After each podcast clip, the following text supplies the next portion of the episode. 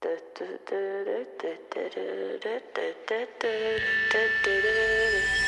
legends are told, some turn to dust or to gold, but you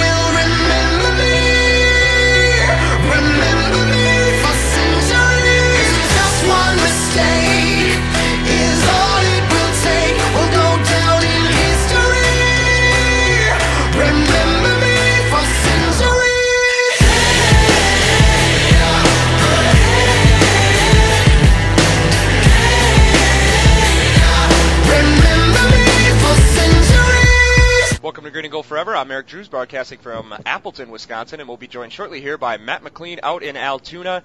And we are just a couple of weeks away from the NFL Draft, and it's one of the biggest events of the off season, and a lot of people are very excited for it. Um, maybe, perhaps, much more excited than Matt and I are. But we're going to break it down anyways and talk about some of the prospects that are supposedly being targeted by the Packers and that the mock draft folks think may fall to Green Bay. And also, uh, we'll break down the schedule, which came out last week, which to me is something I'm always much more excited about than the uh, draft, at least initially.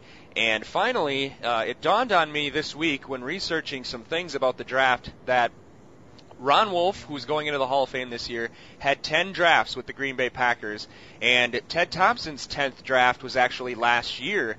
And believe it or not, Ron Wolf selected 96 players for the Packers, and to date, Ted Thompson has selected 95. So this seems like as good a time as any to break down the drafting prowess of the two famous general managers in Packers history.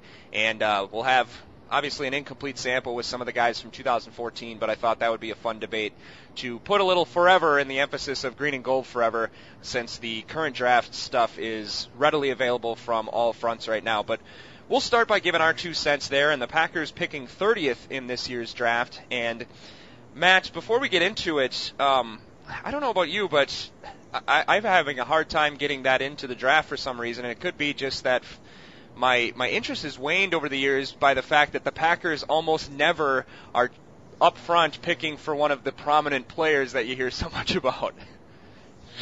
Yeah, I'm I'm really excited. I think you and I might have different uh, enthusiasm levels for. You seem to get really really excited about the schedule, and I can honestly care Oh, less about that. And I know you do, and to me, it's it's basically a non-event for me. Like I don't look forward to it at all. Whereas the draft every year, even if we're picking 30th, or even if I know we're going to trade out to the second round, I still really love Sure. it. So I'm I'm pretty excited. You're right. You don't get one of those top 10 players ever, Mhm.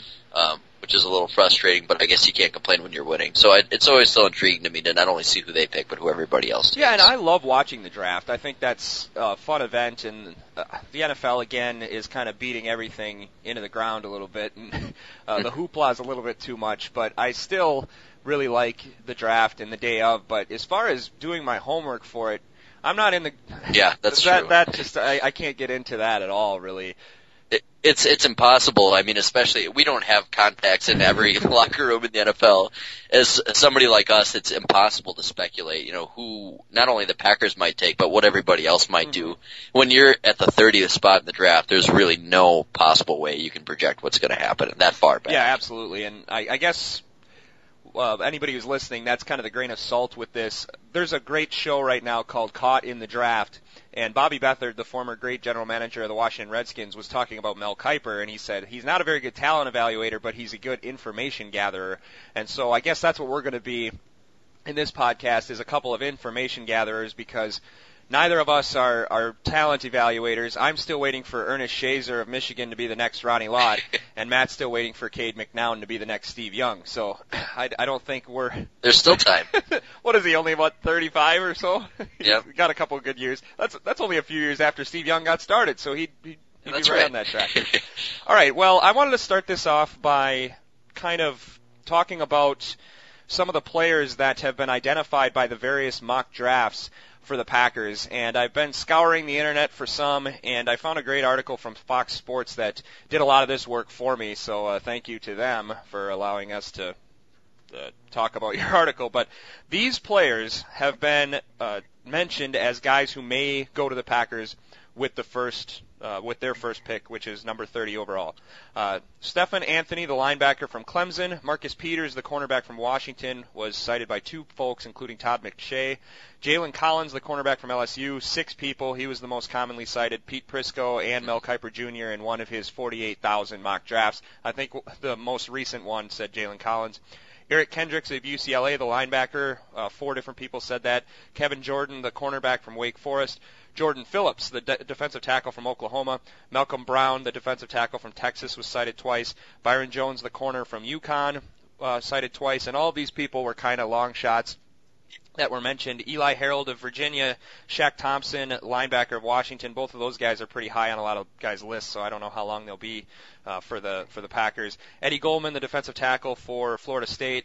Mel Kiper, said he was a chance a couple of drafts back. Maxx Williams, the tight end of Minnesota, was kind of a long shot in one of McShay's drafts, and then um, Benardrick McKinney, the linebacker from Mississippi State, who uh, in at least one of the draft magazines I read was the top-rated uh, outside linebacker. Uh, McShay had him as one of his draft choices. So, is there anybody else you'd like to throw on that list, or anybody you want to comment on? I guess. No, I think you named pretty much everybody. Um, yeah, I was just kind of looking over a few mock drafts myself, and I think most of them do say Jalen Collins. Um, I saw the one had a uh, the linebacker from TCU. I forget. Oh, um, yeah, I don't remember his name either, but yeah. that was in. Uh, I think that might have been the Bleacher Report Paul one. Dawson, Uh, maybe? Dawson Yeah. sounds right. Yep. Okay.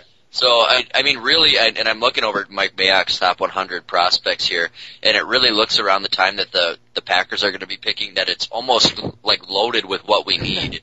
so although we might not get you know the the high value bottom of the first round pick like we want, it seems like there's a lot of depth to choose from, and I I do have a lot of trust in our scouting that we can hopefully pick the guy out of there. There's a ton of linebackers, D tackles, uh, corners, so you think they could pretty much have their pick at that point. Yeah, and the, the thing that's concerning a little bit is that two of the guys that have been cited a lot and that I really like from just watching some YouTube highlights is Jalen Collins of LSU and Marcus Peters of Washington.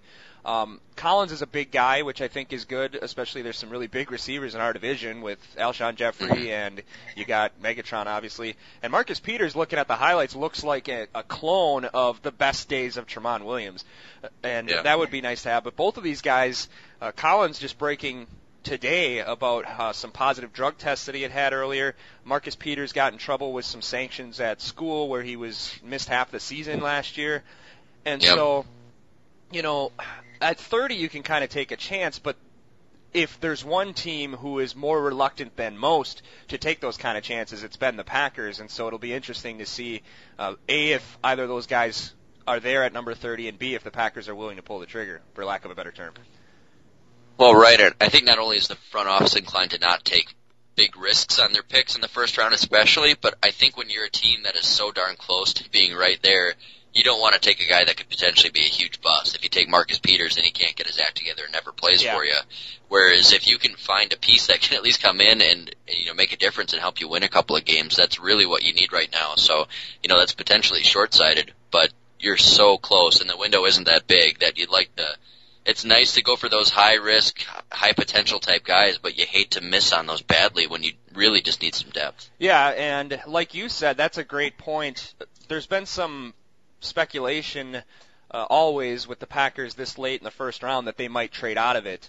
And what you said was great is that there's so many guys that the, in the positions of need that there's got to be somebody in there, even if, with the best player available philosophy. There's got to be somebody in that front seven or in the secondary that you think would help your team.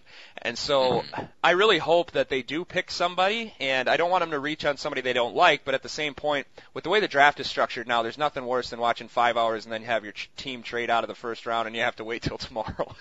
so from an entertainment standpoint, I hope they find somebody they like, and uh, I would be shocked if they didn't.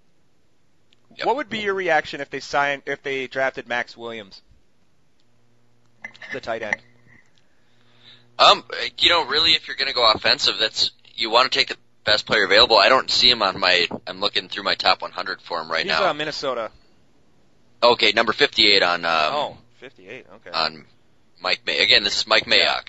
so Does I it mention him being much, uh, explosive on there? so I mean, really, I, I was kind of thinking about this more today. And if you're going to draft offense, really, that's the only position of need you really have. I mean, you could you could use depth along the line or maybe at receiver, but um, you don't even desperately need a tight end right now. But if you can find a playmaking one that helps the offense. But uh, I, I guess I wouldn't be upset. It'd be nice if he could come in and, and make some plays on the offense, but I'd really like to go defense. Yeah, and I would I would be a little disappointed, I guess. You never know how good any of these guys are going to be, obviously, but to me, I feel like if you really think that the best player available at 30 is a tight end or a wide receiver, you know, unless something crazy happens like Melvin Gordon fell that far, or you just want to go nuts and get somebody that could help out Eddie Lacy, I'm all for that. But a pass catcher, I would rather they just trade the pick if they think they can get one of these defensive tackles or corners that they want at 35 or at 38 or something like that.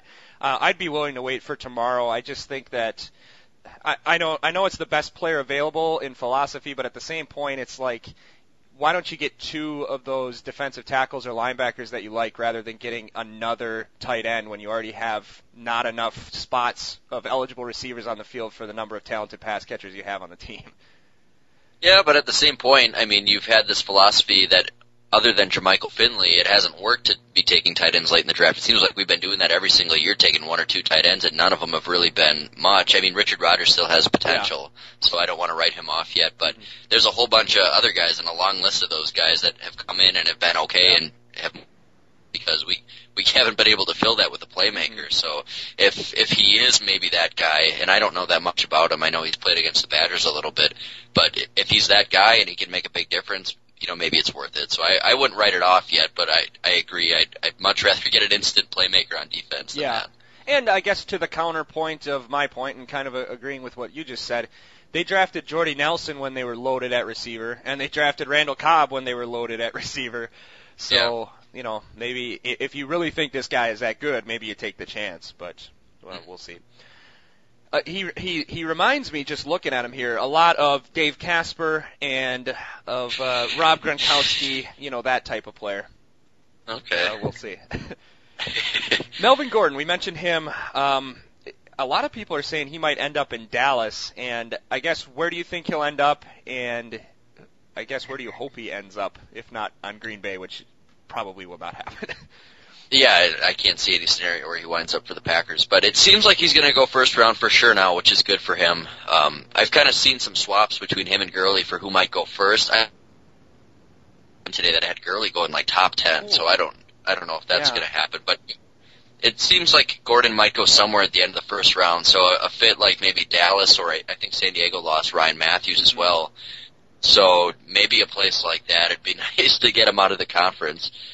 But um, man, he'd fit in nicely in Dallas though behind that offensive line. Can you imagine yeah. if if they were in a team competing with the Packers, I would maybe be rooting for that because I think it sets him up for success right away, and I think he could do real well.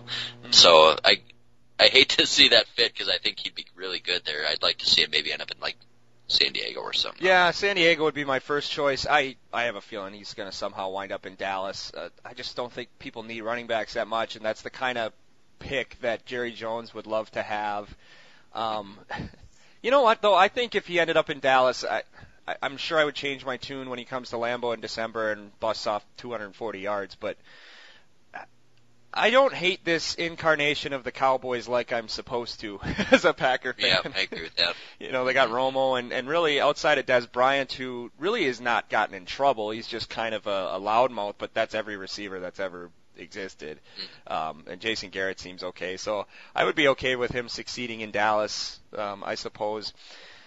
Um, a couple of things that uh, sprang to mind that I wanted to talk about. Um, the the Chargers, for one, we'll start with that one, and then I want to get into a little Badger discussion. I have heard serious discussion on Mike and Mike in the morning and some of these other outlets. Granted, it's been a few days, which in the lead up to the draft is several months in a normal news cycle, but they were talking like the San Diego Chargers were considering shopping Philip Rivers to the Titans. Yep, I've heard that. And they were talking like this was a slam dunk move for the Titans, and that thoroughly confused me. Um, I guess I, I don't want to taint your opinion of it, but I I don't. That doesn't make any sense at all. Unless Tennessee just thinks that Marcus Mariota is terrible, why would you trade for a quarterback who's like 33 years old? You're not one player away. You're Tennessee. You're like 14 players away from being a competitor right now, and I I don't get that one at all. I think you'd be better off drafting Mariota and then trying to trade him next year or something if it didn't work out. Um, this is not Drew Brees where he was like 28 when he went to the New Orleans Saints. Philip Rivers' best days are either right now or behind him, and you know what's the most you're going to get out of him? Seven years, and probably not many Right. are going to be Pro Bowl caliber. That like I said, unless you think Mariota is absolutely horrible, I don't know why you would trade for Philip Rivers and or just you know trade something else, get some other picks. Well, I I think some of that might have to do with the fact that most uh, GM and coach tenures are only three years nowadays, and if they know they've got to win now, that might be the choice to make. They can probably win, and hey, they may even, might even be a playoff team this year if they can get Philip Rivers. I don't think they're good enough for that, Mhm. but you, you've got probably a better chance than if you're starting Mariota right Yeah. away. I agree that I, I think draft. But um, and just to, I, I agree with you, but just to kind of counterpoint, you, you know, you get Philip Rivers, you're a better team right now, and you probably even get some extra draft picks from it as well. So I guess that's the upside to that, and your team needs all the help they can get. It's uh they haven't won in a while, so it'd be nice to maybe get a couple more wins under your belt every year. I don't know. It, it, to me, it seems better to take the younger guy when, like you said, Rivers is. By the time this team is built up around him, he's not going to be any good anymore. Yeah, exactly. So I, I don't. We'll see what happens. It would be one of the more bold moves we've ever seen Yeah. uh, on the draft, but yeah, uh, Well, it sounds like from San Diego's perspective is they don't have much of a choice because they're. It seems for sure they're moving to LA at this point from everything I've heard, and he's not going because he's a free agent after this year. Yeah. So they so they want some value for him, no matter what. They want some value, and Tennessee seems to be the best fit for that, and he's willing to go there. I think Yeah. so. It at least then you. You know, you get something at quarterback in replacement for that. So, it, it kind of a weird situation there with the moving and everything. Yeah, to me, I mean, it makes all the sense in the world to me from San Diego's perspective. I just don't know why Right. Tennessee would be a willing partner for that. That just seems bizarre to me. Um, real quick, while we're on the quarterbacks, uh, do you think it sounds like a slam dunk that Jameis Winston is going to end up going number one at this point? Yeah, and I know there's um there have been some recent metrics things that I've heard about that some people are now concerned a little bit if Tampa might be getting scared away from Winston. Um I wish I remembered what website this was, but it was really cool. It'd be something you'd be Uh-huh. into where they they gave percentages based on just on-field metrics, so nothing off the field related, but they've ra- rated like every quarterback over the last 15 years and they give percentages for bust, average starter or like excellent starter and they've been accurate on almost everybody. The only ones they missed is they rated Peyton Manning a little too low, but but the rest they've gotten almost like all the busts right. I got to find what Yeah, I uh, to website. that. But it, yeah, so like for Jameis Winston, Marcus Mariota had like a 50% chance to be an uh, an average starter, like 20% chance to be a bust, and like 30% to be an excellent starter. And I think Winston was like 65% bust. Ooh. So I, I've heard that a lot of these teams are using these advanced metri- metrics now. Some so people think that maybe they may swing towards Mariota or even go. I'm sure it'll be Mar- uh, to kind of see if that has any effect on anything. Yeah, um, yeah, the advanced metrics are really taking off, so it'll be interesting to see how that goes out. Yeah, I would love to read that, and I can see where they're coming from. I, I feel like uh, I saw more of Winston last year than I saw the year before, just because them being the defending national champions, they were on TV a lot more in this area, and he was much better in 2013 than he was last year. But you, Yeah. I always get concerned when guys are throwing interceptions in college. I mean, Yeah, and he threw a yeah, lot. Yeah, he threw a lot, and people always talk about the the Brett Favre. Oh, he, he reminds me of Brett Favre. It's like, well, Brett Favre didn't throw 50 interceptions in college. He was still a pretty efficient quarterback. So, uh, and and even when Favre played, I mean, guys in college threw interceptions more. I mean, uh, I think Marino and had more interceptions and touchdowns his first year. So, you know, or his his senior year. So it'll be interesting to see what happens. Um, I wonder if the Eagles will will try to get down there, and apparently Tennessee, if they'll take Philip Rivers, holy cow, what will they do for Sam Bradford? Uh, so, you know, Tennessee seems to, I don't know, but it seems like if they're willing to trade for a 33, 34 year old quarterback for that number two pick, that all bets are off. They can negotiate with anybody. So uh, I hope something kind of cool happens because that would make the draft that much more interesting. Yeah, and and by the way, I think the last quarterback came coming out that was uh, compared to Brett Favre wasn't that J.P. Losman? So, yeah. And I did find that uh, that metrics thing. It was Football Outsiders uses it, and they're they compare it to what they think most of apparently most of the good teams are using these metrics nowadays. Uh, so they have a comparative system to, to that. It has a 61.3 percent. Mariota's is 22.8. Brett Hundley's is only 30.3. Okay. So he might have a higher upside, but the bust ratio is really high for him. Okay. Uh, so what is uh like? Do they have like all the historical ones written? Like, what did they say about Andrew Luck or Aaron Rodgers or any of those guys? Does that have that? They do here. I'm trying to look through it real quick as we're talking about it, and I, they don't have them just listed here in, in terms of numbers, unfortunately, on this website. But I'll might be something good we can talk about on the next show after the Yeah, draft. and, and we'll link that story too, so people can uh, look through it if they want to, and uh, maybe some topics will come from that. All right. So the other thing I wanted to circle back to is we were talking about Melvin Gordon, where he's going to go. Um, I wanted to have a real quick crossfire-esque debate as to who is the best post Alvarez, not post Alvarez, but Alvarez and later. So we're discounting Alan Ameche as the best running back in Badger history. And I think for the longest time it was a slam dunk on Ron Dayne, and then the last couple of uh, recruiting classes, major recruiting influxes with Montee Ball and now with uh, Melvin Gordon, it makes that a little bit more interesting of a conversation. Uh, Mhm. so who you got? Um, yeah, that's hard. I, I guess you'd, I'd, I'd have to say Ron Dayne, right? You would think so, but I just because of the the sheer numbers, but I mean at the same time, Ball and and Gordon. I guess I would put Ball ahead of Gordon. I think Gordon's a better NFL okay. prospect, but I I think I'd still have Ball ahead of him. But I think I'd put Ron Dayne at the top of the, my list. I actually, for me, uh, I would put Melvin Gordon ahead of Montee Ball easily. Okay. Um, because I don't know, I- I just Montee Ball was really solid, and he, he scored a lot, and he had a nose for the goal line, and he was much more effective in the passing game than Melvin Gordon is. But I- don't know. I mean, Melvin Gordon's the closest thing that any of those guys have been to like what Adrian Peterson was or what Reggie Bush was, and I mean, Yeah. they ran in. Iowa. They ran a two-minute offense running the ball with with Melvin Gordon. I I remember just that he was in such a groove last year where they had like I think that was in Iowa too where they were had their back on the goal line. I'm like, gosh, we could really use an 85 yard run right now, and then boom, next play, 85 yard run.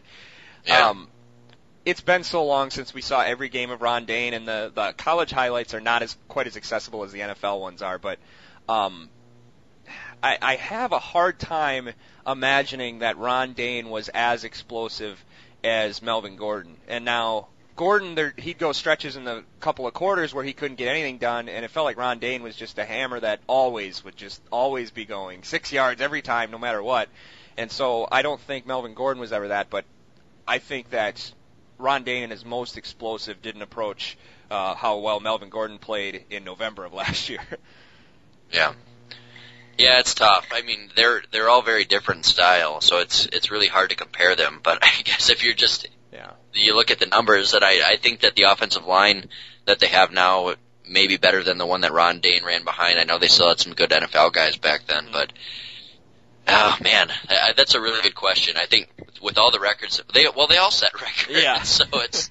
I, I was to say Ron Dayne set the, the yardage record, but Ball set the touchdown records, and, and Gordon set a bunch of records himself last year too. So it, that's a that's a really difficult question. Yeah, and uh, Ron Dayne, I was just looking at it real quick. He had a 2,100 yard season as a freshman, then 1,400, then 1,500, then 2,000 the year he won the Heisman, 71 TDs. He's just like Melvin Gordon. He only caught 31 passes in his entire career at uh, Wisconsin. And now I'm going to try to get uh, Melvin Gordon up real quick. And so Melvin Gordon didn't do anything his first year. So and then he had uh, 600, uh, 21 yards in 2012, but that was on 61 carries, so it was 10 yards a carry. And then 2013, 1600 yards, 7.8 yards an attempt. And then last year was 2,587 yards, 29 touchdowns, 7.5 yards an attempt. Holy cow. Oh. Um, Yeah. so I know it was a little bit different because defenses are looser now because they the Big Ten when Ron Dayne was playing here was eight in the box all the time. You know, nobody threw Mm. very much. So, I, man, it, it might be a draw, but I, I I could take an argument for either one.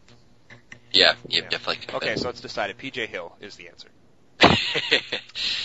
Okay, do we have anything else to, to add about the draft? Uh, storylines that you're watching for, since you are a little bit more engrossed in this than I am?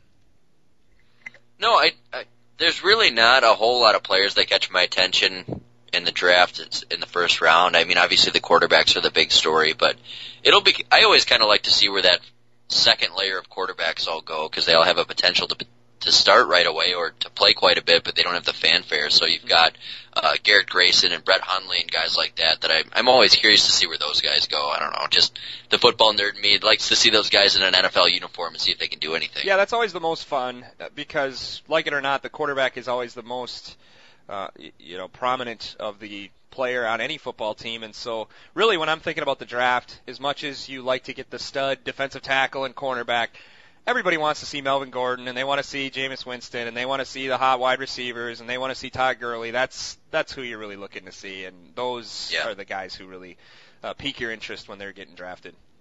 Um, it was funny. I, I have a, a draft magazine, and it kind of breaks down like the top 20 of each uh, position, and they had a guy from Prairie View A&M named Jerry Lovelock, and the pros were he has okay, he's got arm strength, and then his cons were competition level, can't read coverages, looked out of place, fumbles snaps, passes are off target, no fundamentals, and uh, regressed senior year. I'm like, why do you even have him in the magazine if you think he's just Yeah. terrible? Some of the reviews in here are quite scathing. I thought that was kind of funny. All right, speaking of scathing reviews, which of the Packers' beloved GMs is going to get one from either me and Matt? So we're going to break down that right after this.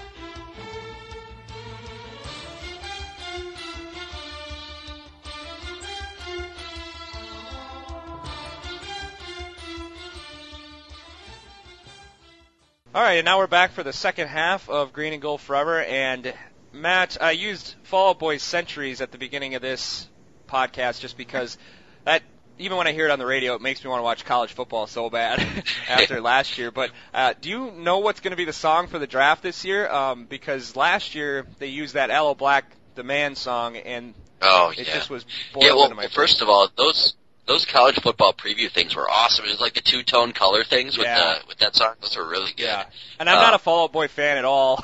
Yeah, but when I hear that song, I get so pumped. I just want to watch football so bad. hmm Yeah, I I can't think of hear that song without thinking of college football. But no, I don't know what the the draft song is this yeah, well, I'm sure you'll never be able to forget it after watching a few days of coverage. right. Um, yeah, one really stupid draft thing we can talk about before we get into the Thompson versus Wolf. I- I'm sure we have talked about it on one of the previous Green and Gold Forevers. This is actually the fourth draft that we've covered on this podcast, which is hard to believe. oh, What do you think of the coverage now versus the coverage when we were growing up with the Saturday Sunday? yeah. I, I don't know. I uh I really kind of liked what we had growing up with uh waking up on Saturday and watching just all day long. And now by the time the weekend rolls around, it's just the late round picks. And other than waiting till the Packers name scrolls around, it's kind of boring. Um, but the Thursday night thing is kind of cool too. So I, I guess I missed my weekend thing, but I'm not complaining too much about how it is now. I think that's kind of fun that you get just cram that first round into the first night. Um, they speed it up a little bit. Yeah. It's it's kind of nice. I do kind of miss having the whole Saturday though, where you could just uh, you know just hang around and watch it all day and not have to go to work the next day and just focus all on that. Yeah, I think that's what I missed the most about the Saturday is it made it a lot more fun to go to like Buffalo Wild Wings or something. and Right, You kind of let loose a little bit, and not have to worry about getting up the next day. But uh, I, I I do like the first round, kind of having the showcase to some degree, or I'm coming around to it. But they need to start it sooner. I. It it feels like the the last couple of years that if you're waiting for the Packers to pick at 30 or, or 28 or something like that, that it's practically midnight by the time they pick. And uh, Mhm. maybe, maybe I'm misremembering that, but I, I wish they would get it going maybe at it's you know 7:30 Eastern or 6:30 Central or something like that, rather than gosh, what do they start at seven or 7:30 something like that? Yeah, it goes pretty long. Yeah, so I'm sure they'll listen to our criticisms and they'll they'll. Well, I'm sure they've heard it from other people too. I mean, that's kind of ridiculous. Espe- I mean, think about if you're on the East Coast and just want to stay up to watch that. That's Yeah. It's kind of lame. Well, they don't seem to care about any of that stuff. The Minnesota Vikings opened the season at a 9:30 kickoff on Monday night. Uh, so 9:30 Central. So if you're a Vikings fan in the Central Time Zone, you got to stay up till like 1 a.m. to see the Vikings home opener. I mean season opener. Uh, yeah, I'm glad we're in the in the Central Time Zone because it seems like we're we're at least in the middle of the extremes Yeah. in most cases, where the East Coast is either got to stay up really late or the West Coast watch games like right when they're waking up in the morning. Yeah. Yeah, and that's nothing new, I guess, for the for the East Coast folks. The original Monday Night Football started at nine local time, and I can't imagine, you know, somebody in the '70s staying up until 1 a.m. to watch the Yeah. Browns and Jets or something. Okay, let's get to what we've been teasing for the whole podcast now, and that is, as I said in the intro, that Ron Wolf and Ted Thompson have about an equal number of picks that they have made so far in their Packers careers, and I thought now was as good a time as ever to break them down. And so what I've done is I've taken every single draft choice that either of them have made, which is almost 200, and I've assigned, since it is 200, and you know this is not my day job, I added, uh, I did a zero through five. So here is quickly my descriptions of what zero through five means. So a zero is no value, somebody who didn't make the team or had an incredibly short career. A one is little value, basically a warm body who got some playing time, but uh, made no above average impact to the team. Two is limited value, who's a spot starter, had some bright spots, but is otherwise inconsistent or not a great difference maker. Number three is a solid starter for a brief period of time, or in rare, rare cases, somebody who was really good for one season and then kind of dropped off. Four is a star player for a short period of time, three or four years, or a solid player for a very long time, if that makes sense. So it's kind of the, Mhm. the Sterling Sharpe versus the Donald Driver kind of deal. And then number five is a star player for a long period of time. So I hope everybody has that. That's the criteria. And what I have here is I have it built in so that I have an average for what each pick is. So it's, you know, the 0 through 5 and then divided by the number of picks. Uh, or, you know, all the rankings added together divided by the number of picks. So you get a number between 0 and 5, which is the average player drafted by each of these guys. And I have it set up so I can move people around and we can get a new average right here as we're talking. Nice. So rather than say what the total is now, I want to real quick fire through some of these and make sure that you are on the same page with me because there's some that are really hard to judge on that kind of condensed scale. How does that sound? All right, yeah, great. Bring it Okay, on. so we're gonna, like an auctioneer, real quick, blow through the zeros, and if anybody pops up that you think should be a one, uh, so made more than no impact, let me know, and then we'll talk about them. So auctioneer style, we have Bill Ferrario, Steve Warren, Anthony Lucas, Jerry Berry, Joey Jamison, Ron Moore, Eugene McCla- uh, McCaslin, Rondell Mealy, Dexter McNabb, Craig Heimberger, D. Miller, Scott Curry, Chris Akins, Jonathan Brown, Roosevelt Blackman, Eddie Watson, Jermaine Smith, Anthony Hicks, Chris Miller, Gerald Soule, Ron Makata, Chris Darkins, Kyle Wachholtz, Jeff Miller, Jay Barker, Charlie Simmons, Jay Kearney, Ruffin Hamilton, Paul Duckworth, Tim Watson, Mark D'Onofrio, Orlando May, Christopher Holder, Shazon Bradley, Andrew Oberg, Brett Conway, Gabe Mazawa, Kurt Campbell, Craig Bragg, Marvell Underwood, Terrence Murphy, Dave Tollefson, Ingle Martin, Cory Rodgers, Clark Harris, David Clowney, Breno Giacomini, Brian Brohm, J- Jamin or Jaman Meredith, Lawrence Guy, Ricky Elmore, Caleb Schlauderaff, DJ Williams, BJ Coleman, Andrew Datko, Terrell Manning, Demetri Goodson, Kevin Dorsey, Charles Johnson, Jeff Janis, Jared Abbrederis, Carl Bradford, Khyri Thornton. Ugh. Those are all the zeros that have been drafted by the Packers Wow. in the last 20, 25 years. Anybody jumps out that you would dispute there? N- Not really. I, I'll have to hear your ones, but I mean, there was a couple of names that I could think on there that at least got a little bit of playing time, but nobody that I would feel Yeah. feel uh, worthy of putting in any effort to argue at all against. I, I figured you would think Chris Darkins was worth talking about, but his whole stat line yeah, I love four kick Darkins for some reason. I think I just had some really cool cards or something with them on there. I'm not sure why. I, Yeah, and I always remember. but I don't know. I just thought of like uh, like a guy like Breno Giacomini who played a little bit at least. I mean, he and he ended up starting elsewhere. I guess. I, but he sucked, and we didn't get anything for him when he left. Yeah, yeah. So again, I'm not putting in an argument for any of those guys, but just the, I don't know, just the name. like And that, just so. to mention, there's four guys on there from 2014, and so obviously there's going to be a little bit of a skew in this scale. But uh, Khyri Thornton, Carl Bradford, Jared Abbrederis have never yet appeared in an NFL game, and Demetri Goodson and Jeff Janis did basically nothing when they did appear. So they're going to improve as time goes on. Hopefully, you know, you would think at least one or two of those five are going to become ones on this scale. So we'll just have to have them at zero for now and Right. deal with it.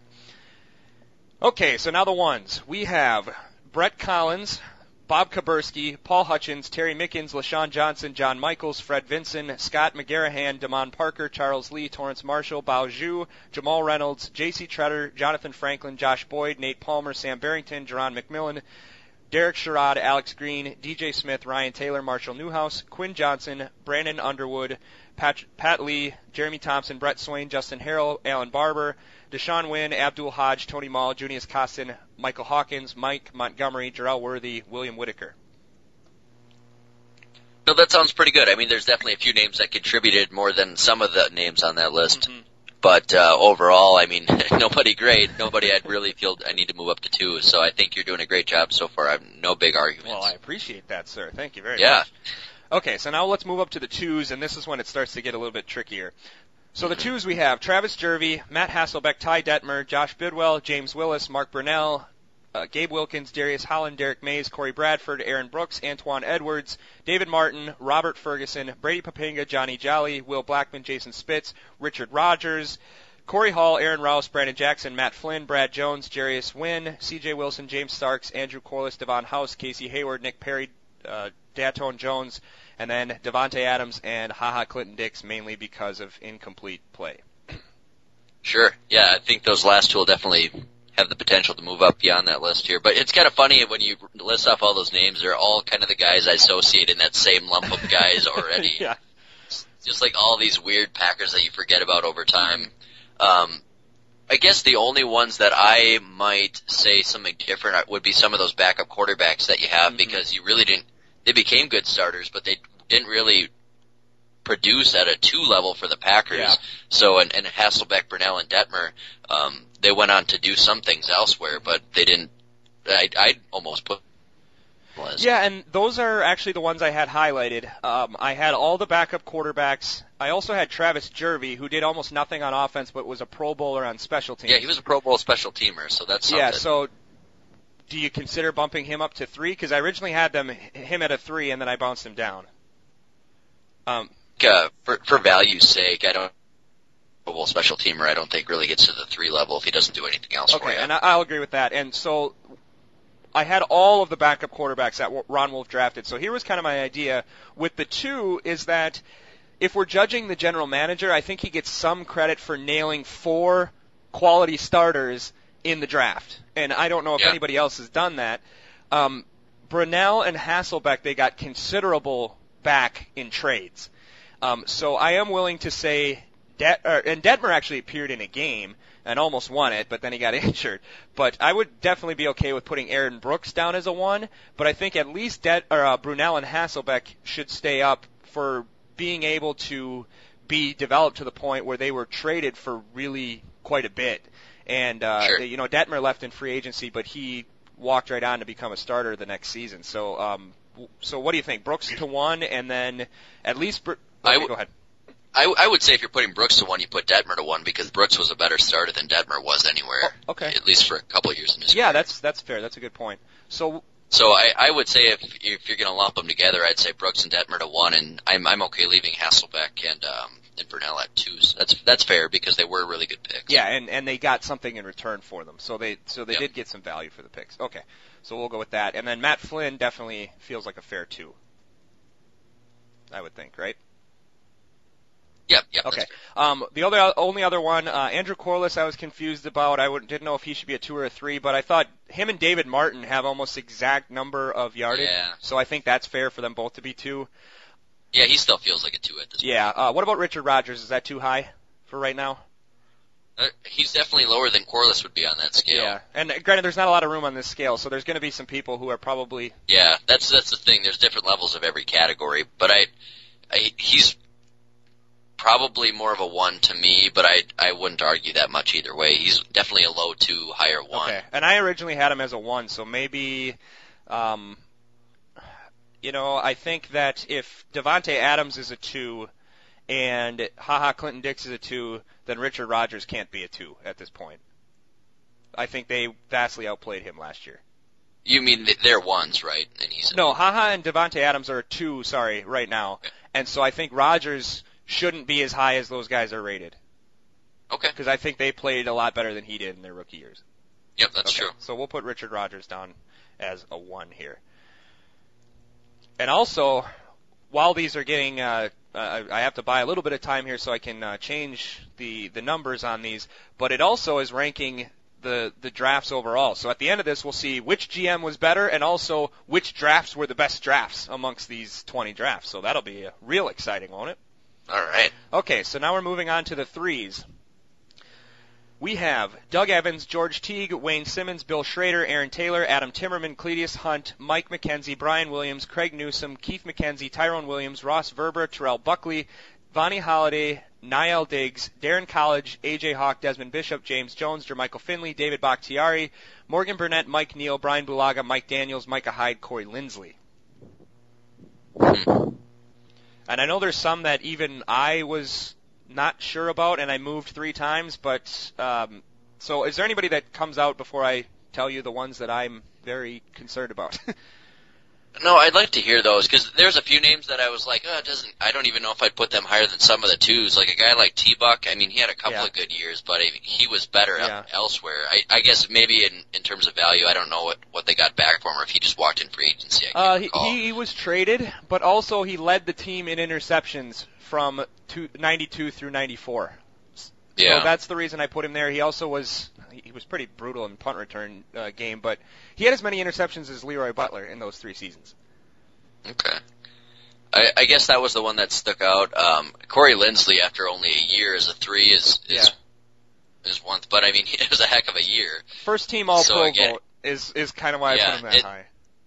It's tough when you're you're kind of going on these guys that are younger like that. So it's Yeah. hard to really place those ones when they just haven't done it for long enough. Yeah. But no, I, I'd like to kind of hear the ones that you were. Uh, thinking Hunt was the. I originally had him as a two, and then I looked it up, and he, in his five years with the team, had more sacks than B.J. Raji has had in the last five years. Yeah, I would. I I didn't even second guess that one. I think that's Okay. Um, the other one I was really um, uh, kind of toying with was Desmond Bishop. I thought he might be a two rather than a three. That one stood out to me too. Yeah, he had a couple of good years, but injured a lot, and then kind of went elsewhere without really realizing potential. It felt like, um, yeah, that could go either way. I, I guess I'd lean towards a two, Okay. but three's not bad either. Yeah, and so I tried to do comparisons. So if he's a three, then is Brian Williams also a three, or is he maybe a two as well? Yeah, kind of similar guys, right? I mean, Yeah. I- different uh, athletic abilities, but really kind of short Mhm. career with the Packers. Had some good impact while they were there. Helped win championships, Yeah. but Well, uh, Brian Williams that's here, the- real quick, had 72 appearances for the Packers, 57 starts, uh, f- so four picks, six sacks. But you know, at least he got some value there with the 57 starts. Um, Desmond Bishop has 26 starts, 69 appearances, so uh, quite a few less starts, but almost the same number of game appearances. yeah. Um, I guess uh, your call. You had them both as threes. I had them both right? as threes, but I think you know I'm, I'm leaning towards Brian Williams being a better value pick than than Desmond Bishop at this point. Although he's a third rounder and Bishop's a sixth. Uh, just to make this easier, I just went pure player. I don't care when they were drafted. Yeah, that's that'd make that kind of impossible to Yeah. to rate them all. Yeah, I don't. I I'd say maybe Bishop's a two. I don't know. I have a hard time saying he's on the level of some of those other guys. yeah, it, it seems unfair to put him in the same uh, plane as AJ Hawk. I think. yeah, Yeah, that's not fair. Yeah. So okay, we'll we'll bump him down to uh, a two. So just let me make that change quick.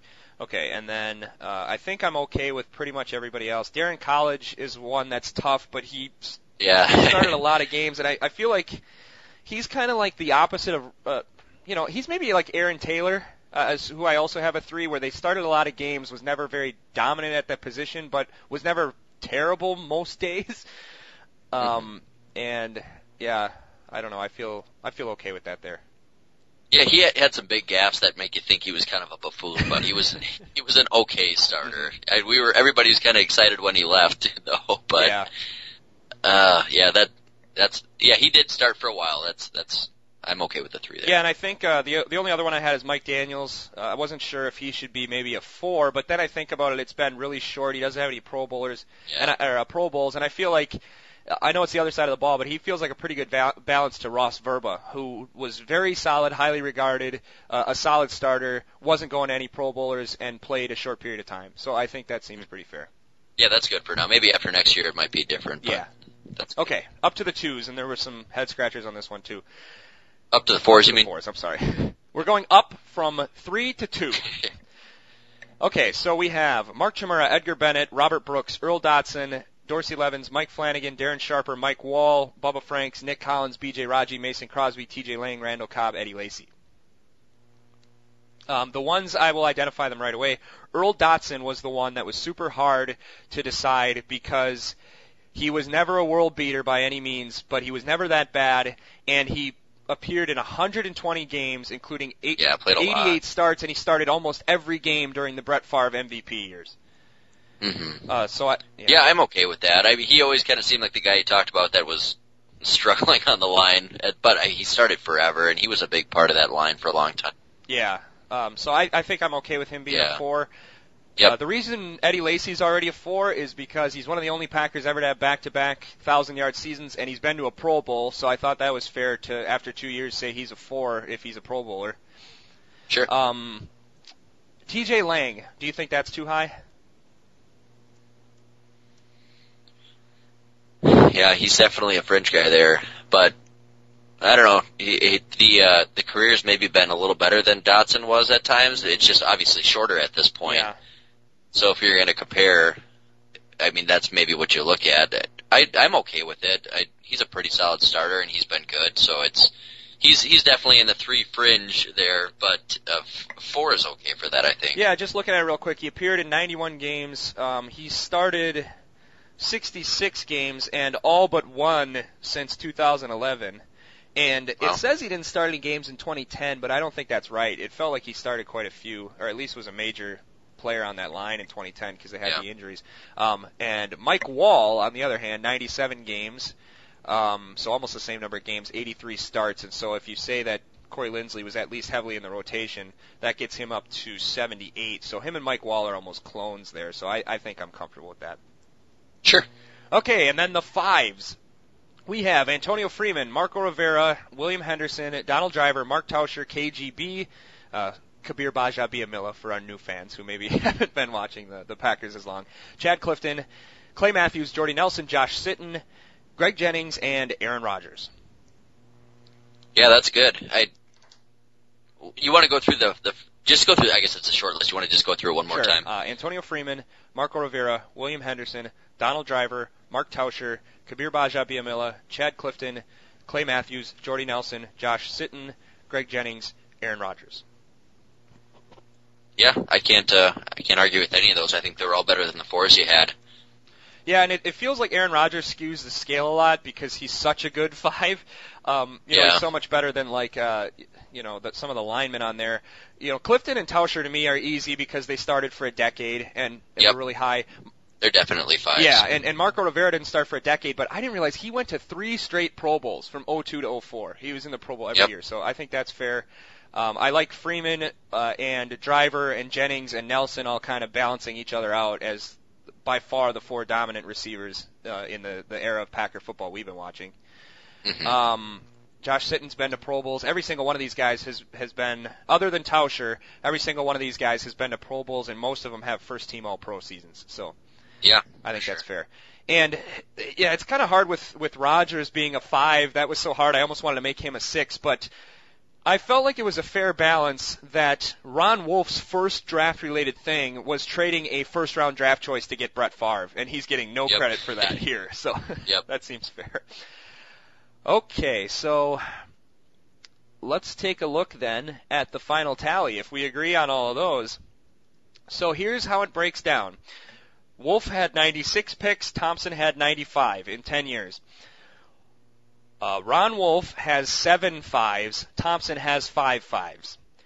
Wolf has nine fours, Thompson has six fours. Wolf has 16 threes, Thompson has 11 threes. Wolf had 12 twos, Thompson had 20 twos. Wolf had 15 ones, Thompson 27 ones. So the grand totals here are Ron Wolf 1.65 per pick. So each pick, uh, at least being a contributor, approaching a spot starter, and Ted Thompson a 1.57, so slightly lower, still getting contributions from just about everybody. Uh, they were tied when we first started talking about these picks. Uh, so uh, Wolf pulled ahead, and in this scale, I would say that's pretty considerable. Granted, this is a very quasi-scientific way to look at it, but what is your reaction to that? Do you think that's fair or not? Yeah, I think so, and I think that some of Thompson's are going to get pulled down because all of Wolf's picks have run their course, where Thompson still has some pending early timer guys that are going to be in the zero and ones that might end up higher. So, really, they're probably going to end up being even by the time it's all said and done, if if not maybe a little edge to Thompson. Yeah. I, I think it's fair. I mean, it's it's really hard to compare the different eras, but I think they've both been kind of at the same plateau. I mean, if you asked me to pick one or the other, I, Ron Wolf kind of has this legacy that he's, you know, he's the guy and he's he's kind of the ultimate. Thompson's done has been really incredible since he's been here too. So it's Mm-hmm. it's nice to have some statistics to go with the argument because I have a hard time making a choice between the two. Yeah, for sure. And to me, if there's something that we're going to go at here, I wouldn't say that this is the definitive study that proves that Ron Wolf is better than Ted Thompson. Um, but the thing to me that I found interesting is that Ted Thompson has got value from almost everybody. Uh, if you look at that, only 26 of the 95 picks have been total waste, where Ron Wolf had almost a third were a total waste. And so that tells me that he was much willing to go for broke for a player he wanted, even if it meant he would get a bunch of guys that were no good. Whereas Ted Thompson seems less willing to do that, and he just wants to accumulate good players and trust the team to develop them into great ones. Yep. Real quick, just to pull this back in, and your argument about, um, which is correct, about all of these outliers, the guys who have unfinished careers. Let's say, for instance, that Mike Daniels, since we have this interactive uh, spreadsheet here, let's say Mike Daniels becomes a All-Pro player. So we'll say Mike Daniels becomes a four. Let's say Ha Ha Clinton Dix and Davante Adams both become twos, or I mean, uh, are twos and become threes which would make them as good as, uh, you know, Mike Neal, and uh, they'd be as good as Vonnie Holliday, I guess, which seems fair. So we'll make them there, and then let's say Richard Rodgers does continue to progress, but not all that greatly above Quarless's level, and he's a two. So then all of a sudden, it's a 1.65 to a 1.61. So then it's much more close if the guys who are on the team now continue on the trajectories they're on. So Yep. It's about a tie. One thing, Yeah, very interesting. yeah, go ahead. I, I don't know if you. Had Oh no, I was gonna say, is there any possible way that we can even post that on the site so our fans can play around with that? I maybe could ask you that off the air here. Yeah, I think uh, I, I, w- I would love to, to share this, and then that way you can kind of just play around. They're all linked to Pro Football Reference too, so if you want to compare stats, all you have to do is click on them. So, um, yeah, I'll, I'll try my best to post that on the site. Uh, I don't know, our site's pretty bare bones, so I don't know the capabilities necessarily. But, yeah, right. But uh, we'll give it a try and uh, see if we can't do that. Uh, but first, I have to. I just better not save while we, because I just moved a whole bunch of people here, and I don't want to want to ruin anything. But we'll. Uh, I'll I'll fix it off the air. One thing I did want to say is that it's kind of interesting that Ron Wolf had so many trades, and he got some total steals, and then he got some terrible moves. He traded Matt LaBounty straight up for Eugene Robinson before Wow. 1996. Which wow, what is what are the Seahawks thinking? Maybe they were in salary cap hell or something. And then Fred Vinson, who was famously the Packers got a second round draft choice from Seattle as compensation for Mike Holmgren leaving with a year left on his contract. They selected Fred Vinson, who wasn't very good at all, and they ended up trading it back to Seattle a year later for Ahman Green. So, great move by Ron Wolf. awesome. On the other end, he traded to Seattle Matt Hasselbeck and then swapped first round draft choices and got a, a fourth rounder, I believe. So in the Hasselbeck trade, the Packers ended up getting Jamal Reynolds and Torrance Marshall, and Seattle ended up getting Matt Hasselbeck, and the pick that they got from Green Bay ended up being Steve Hutchinson. So not all Wow. of his trades were winners. Yeah, that's that's not great. Yeah.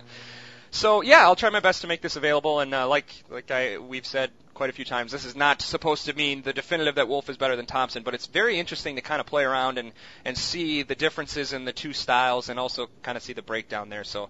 Um, so clearly, we've been uh, very lucky to have two really good GMs, and I don't know if if Ron Wolf's a Hall of Famer, then there's a pretty darn good argument that Ted Thompson should be in that conversation when he calls it quits.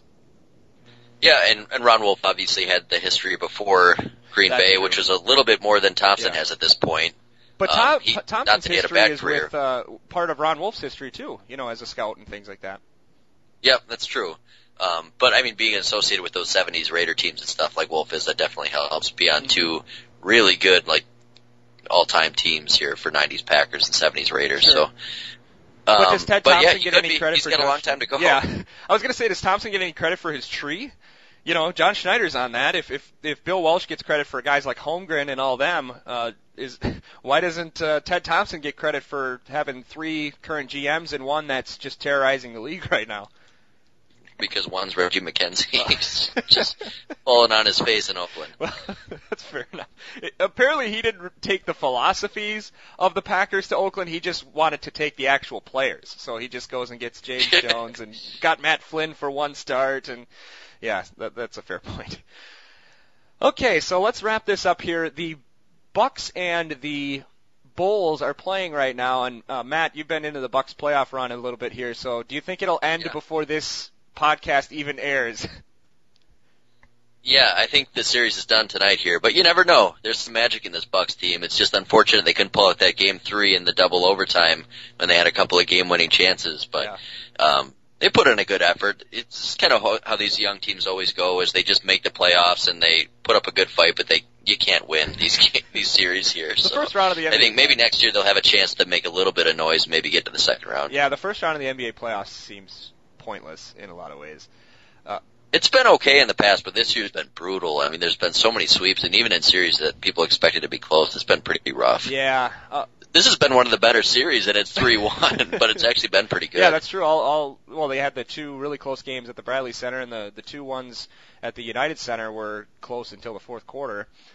Um, I know I always take everything to the dramatic extreme because it's easier to to debate than talk about the you know XOs of today. But I- wonder if this last two games at the Bradley Center will help the stadium effort for the Bucks because there there's been some excitement about the Bucks that outside of that Hawks game six a couple years ago when they almost won a playoff series that I don't remember having in a long time in Wisconsin.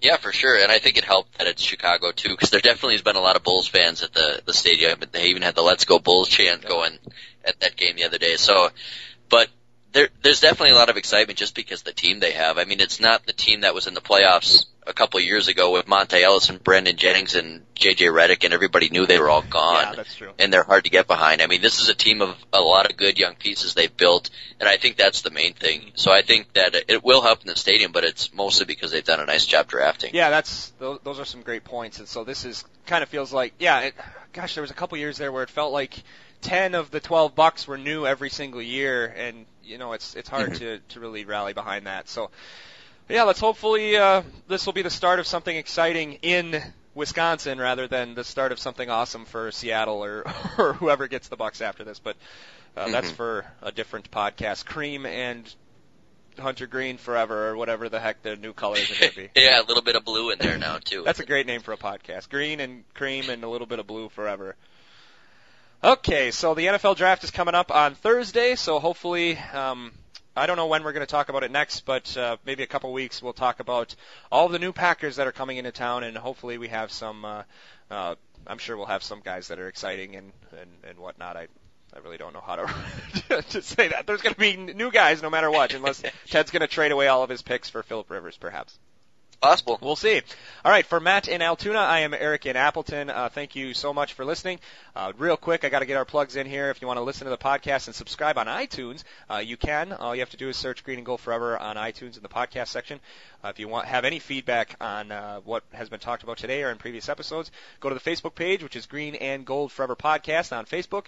Otherwise, you can send us an email at green and gold podcast at gmail.com, or you can tweet at me at green gold forever. Uh, that's the number four. Mainly, that's the avenue where you want to hear me rant during games. That's almost the only time I've ever on Twitter, and uh, so uh, if that is something that for some reason you would find uh, interesting to do, you can do that. And real quick, it actually just occurred to me that uh, not only did we not talk about the schedule, uh, we did not talk about the top Wolf and Thompson drafts by rankings. Real quick, I will put the list of drafts on the website.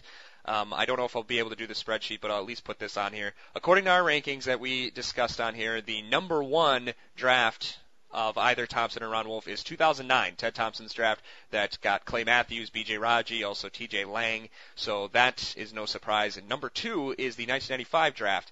Ron Wolf's best draft that got Antonio Freeman, William Henderson, Craig Newsome was on top, and of course the legendary Chris Darkins was also a part of that draft. In addition, if uh, we didn't get a chance to talk about the schedule, uh, but as you could see if you visited the website in the last couple of weeks, I've already said quite a bit on the schedule, uh, written an article about a whole bunch of different facts that you definitely do not need to know about this year's schedule. So if you want to know more about that, you can go to the website and view that. Uh, I would I would suggest doing so not only because I'm an egomaniac who wants you to read all my stuff, but uh, it also has got a little bit of a, a fun facts involved with that. So uh, finally, this episode is going to come to an end. Uh, hopefully, we'll uh, talk to you in a couple of weeks with a recap of this week's draft. Take care, everyone.